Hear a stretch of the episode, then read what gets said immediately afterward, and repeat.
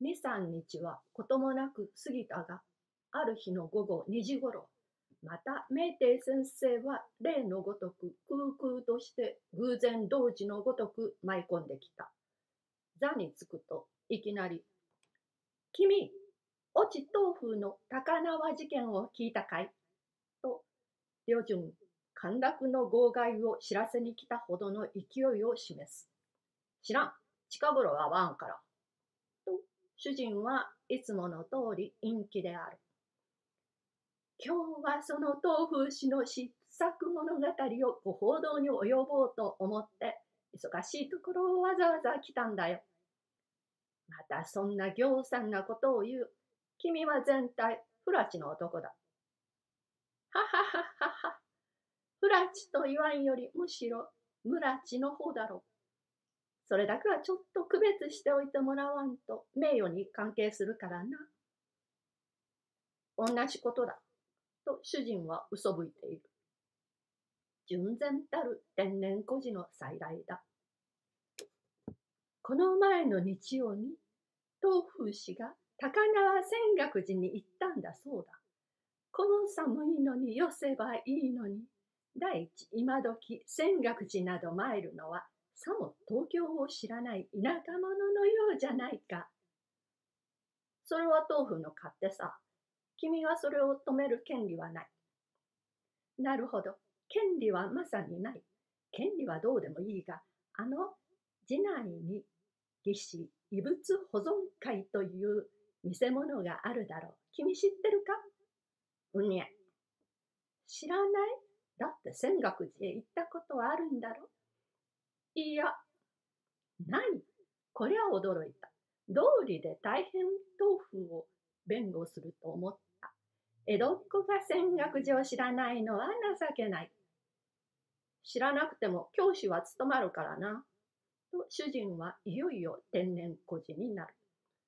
そりゃよいが、その展覧場へ豆腐が入って見物していると、そこへドイツ人が夫婦連れで来たんだって。それが最初は日本語で豆腐に何か質問したそうだ。ところが先生、例の通り、ドイツ語が使ってみたくてたまらん男だろう。そら、二口三口、ベラベラやってみたとさ。すると存外うまくできたんだ。後で考えるとそれが災いのもとさね。それからどうした？と主人はついについ込まれる。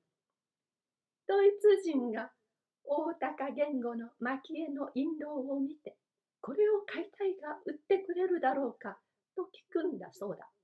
その時、豆腐の返事が面白いじゃないか。日本人は精錬の君子ばかりだから到底ダメだと言ったんだとさ。その辺はだいぶ景気が良かったが、それからドイツ人の方では格好な通弁を得たつもりでしきりに聞くそうだ。何を？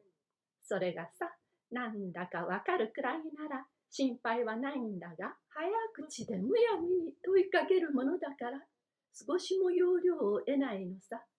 たまにわかるかと思うと、飛び口や掛け屋のことを聞かれる。西洋の飛び口や掛け屋は、先生、なんと翻訳してよいのか、習ったことがないんだから弱らね。もっともだ。と主人は教師の身の上に引き比べて同情を表する。ところへ暇人が珍しそうにポツポツ集まってくる。しまいには豆腐とドイツ人を四方から取り巻いて見物する。豆腐は顔は赤くしてへどもどする。はじめの勢いに引き返って先生大弱りの手さ。結局どうなったんだい？しまいに豆腐が我慢できなくなったと見えて、さいならと日本語で言ってぐんぐん帰ってきたそうだ。さいならは少し変だ。君の国ではさよならをさいならと言うかって聞いてみたら、何やっぱりさよならですが、相手が西洋人だから調和を図るためにさいならにしたんだ。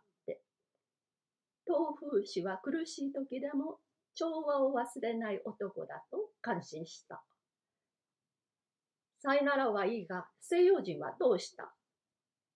西洋人はあっけに取られて呆然と見ていたそうだ。はっはっはっは。面白いじゃないか。別段面白いこともないようだ。それをわざわざ知らせに来る君の方がよっぽど面白いぜ。と主人は巻きタバコの灰を日よけの中へはたき落とす。檻から格子戸のベルが飛び上がるほどなって、ごめんなさいと鋭い女の声がする。メーテイと主人は思わず顔を見合わせて沈黙する。主人のうちへ女客は、けうだなと見ていると、かの鋭い声の所有主は、ちりめんの二枚重ねを畳へすりつけながら入ってくる。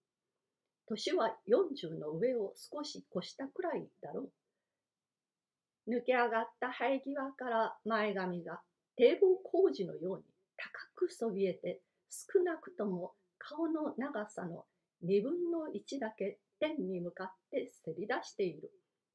目が切り通しの板くらいな勾配で直線に吊るし上げられて左右に対立する。直線とはクジラより細いという形容である。鼻だけはむやみに大きい。人の鼻を盗んできて顔の真ん中へ据え付けたように見える。